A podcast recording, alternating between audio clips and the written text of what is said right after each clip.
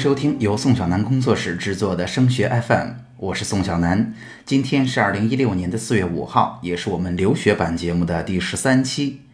去美国念大学，高中三年，孩子和整个家庭一点都不比高考轻松。山东的孩子们更是承担着信息和资源都不充分的双重压力。通过这档节目，我们希望把和标化考试、软性活动、申请过程有关的成功经验分享给更多申请者。山东的孩子们绝对配得上一个好结果，我们一起为他们的梦想助一臂之力。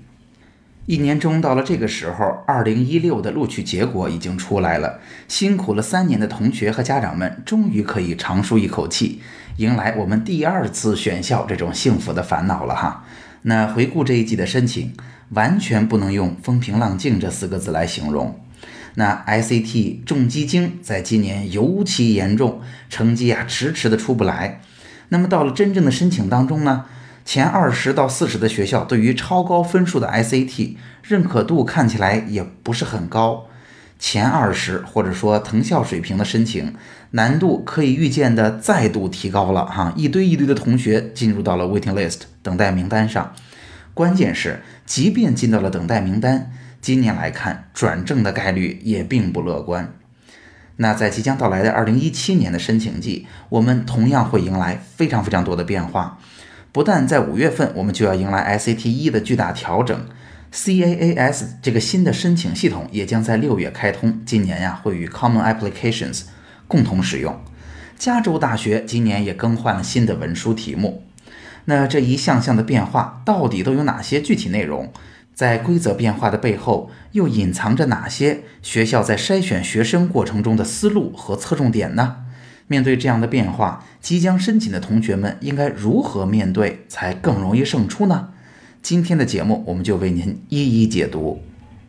那么，首先，二零一七年申请的重头戏就是这个 CAAS 系统的引入。那今年的申请啊，新的系统和原来的 Common 系统应该是并行的。C A S，它的全称叫做 Coalition for Access, Affordability and Success，啊，我就不去翻译它了哈，同学们应该是能够听得懂的。这个系统啊，主要包括了三部分的内容，跟原来的 Common 系统有所区别。首先，它的一部分叫做 Locker，或者我们专门把它翻译成储物柜哈。在新的系统当中，我们从九年级开始就可以注册账号了，那可以提前的去了解大学的招生规则和信息。并且呀，我们可以在储物柜，也就是 locker 这个功能模块当中，及时的记录自己从九年级以来每个阶段的成长经历和收获。申请啊，不再成为十二年级的一锤子买卖了，而是在更大的时间跨度上，让我们有机会去记录孩子成长的过程。那同时呢，这个系统里边还有另外两块功能，一个呢就是我们所说的协作平台，学生可以在这部分的功能里边邀请辅导员呀、升学规划的老师啊一起参与进来，来提出升学的建议和指导。那当然还有一部分的模块就是申请的系统了。那在十二年级真正面对大学申请的时候，这一部分的模块是像原来的 Common 系统一样与大学对接的，可以帮助我们选择申请的素材，完成申请的过程。那对于这样一个新系统和它的功能来说，我们应该怎么去理解呢？哈，首先不像原来的 Common 系统那样了，我们得等到十一年级才注册账号了。原来 Common 呀，每年的账号还都会被清空。那我们的申请在新的系统当中被要求大大的提前了。那第二点呢，学校了解同学们的渠道不再是原来那一纸有字数限制的申请文书了，而成为了一个孩子在高中阶段完整的成长经历。这中间可能包括了孩子经历的挫折、孩子理清的思路和成长提高的过程。更重要的是呢，每个孩子的申请就变得更容易个性化，也更必须个性化了。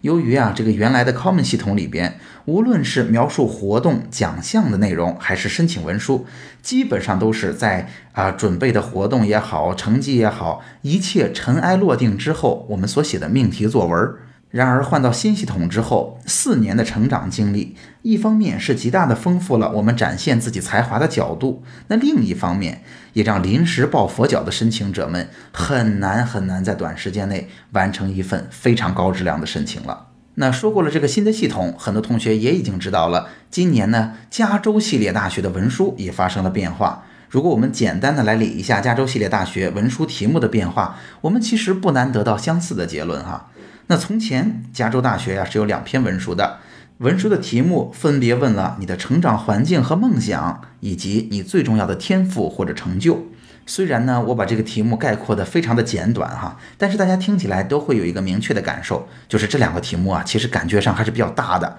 比较泛泛。当初我们的申请当中，总是要想方设法要把这两个问题写得具体化，写得接地气。那现在的文书呢，跟原来有所不同，变成了八选四。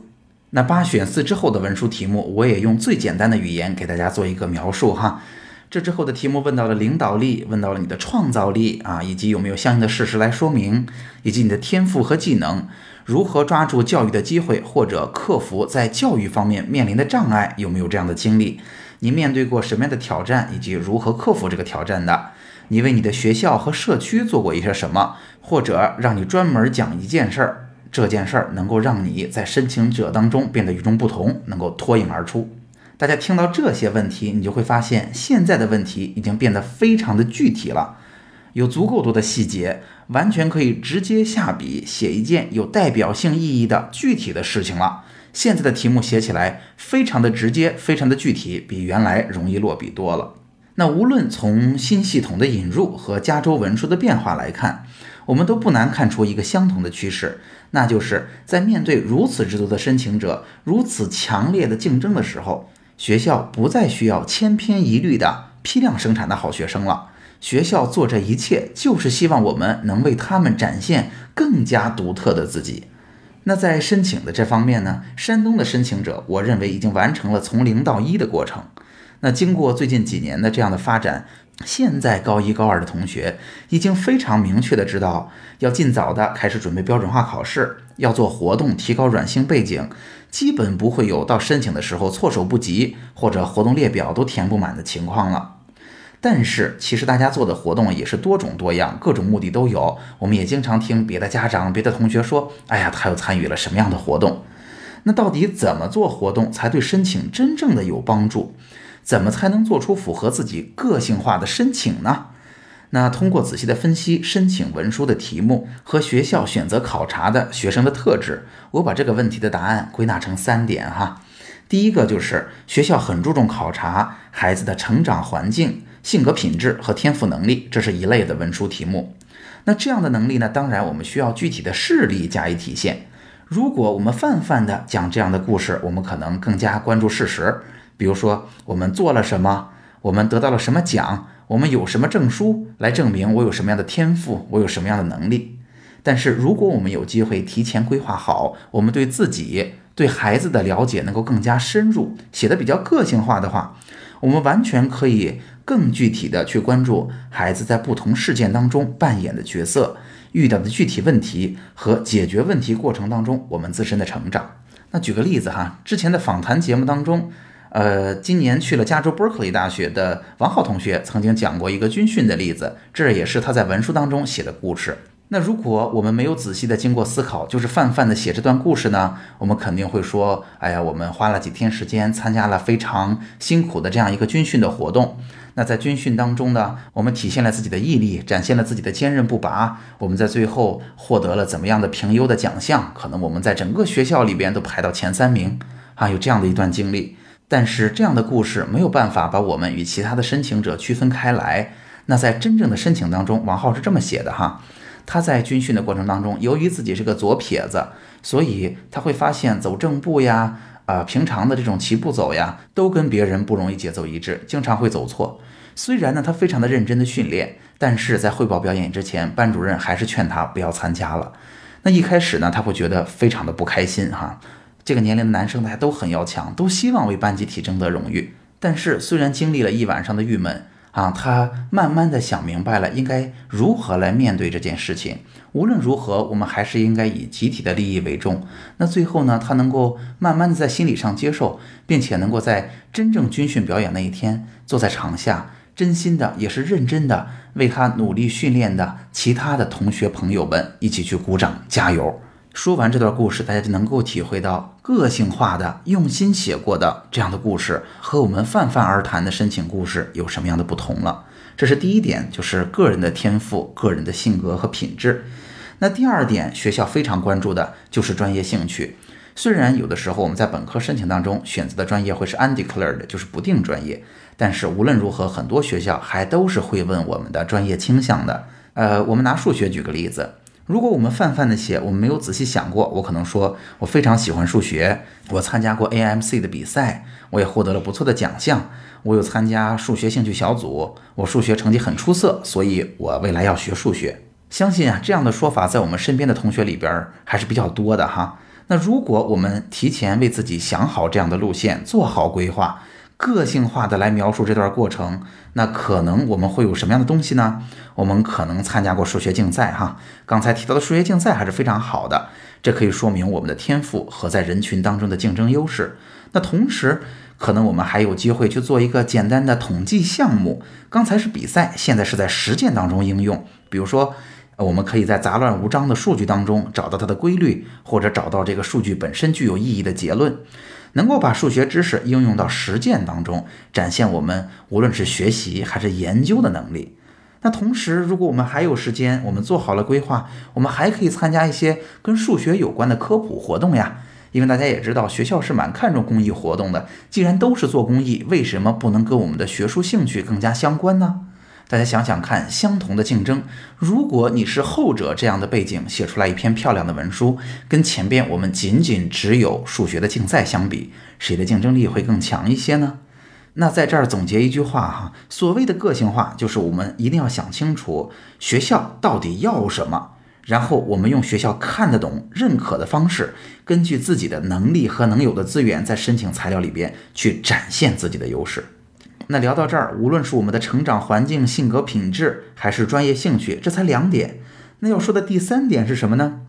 那就是我们一定要在申请过程中知己知彼。除了沿着自己的申请思路扎实的做好准备以外，还建议大家要提前早知道身边的竞争者到底是什么实力。这一点呢，可能在更多的时候，我们更加关注的是标准化成绩的要求。通常啊，我们同学们都会有一个大概的概念。那想要申请到什么名次的学校，我们托福大概要到多少分儿？SAT 要到多少分儿？要不要考 SAT 二啊？要不要来几门 AP？但是其实活动也是这样的，我们需要提前知道，比如目标前三十，那么跟我们竞争的人通常准备到什么程度，能讲出怎样的故事？那可能刚才数学的例子当中，如果我们仅仅是参加过竞赛，取得的成绩还不错，那我相信啊，五六十名的学校，如果你还有其他的活动可以写，即便不跟数学相关，我觉得好像也还 OK。但是如果我们的目标定到了前三十，我们可能就需要有意识的提前做好准备了，我们要去参加更具体、更直接、更说明问题的活动。为什么要提一下这一点呢？哈，因为相对而言，我们在山东的申请的同学呀，对这件事儿并不是超级重视。在实际的咨询过程中，我会发现很多高二才开始升学规划的同学，他已经按照自己想象的思路做过一定的准备了。但真正仔细过过他准备好的材料和参加的活动，我们会发现。这只是他想象中的竞争的样子，他跟实际当中他相同水平的竞争者相比，他并没有做到与众不同，能够在相同分数段、相同名次学校的竞争当中胜出。然而，因为现在离着真正的申请啊只有很短的时间了，所以留给我们的余地也越来越小。这件事情甚至会导致有的时候我们的成绩挺好的，文书好像写的也还 OK，但是最后我们都不知道为什么我们成绩这么好，但是没有被足够好的学校录取。可能的原因就是刚才我说的这个问题。好，那总结一下今天的节目，我们主要解读了2017年美国本科的申请变化、CAS 新系统的使用以及加州大学申请文书的变化。那这些申请中的调整都把学校对申请者的考察思路指向了一个相同的方向，那就是我们的申请终究要走向个性化、定制化。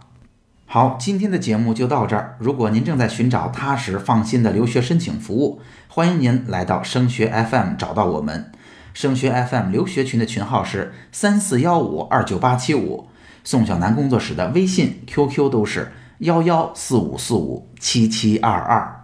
升学 FM，让我们在孩子申请的道路上相互陪伴。我们下期见。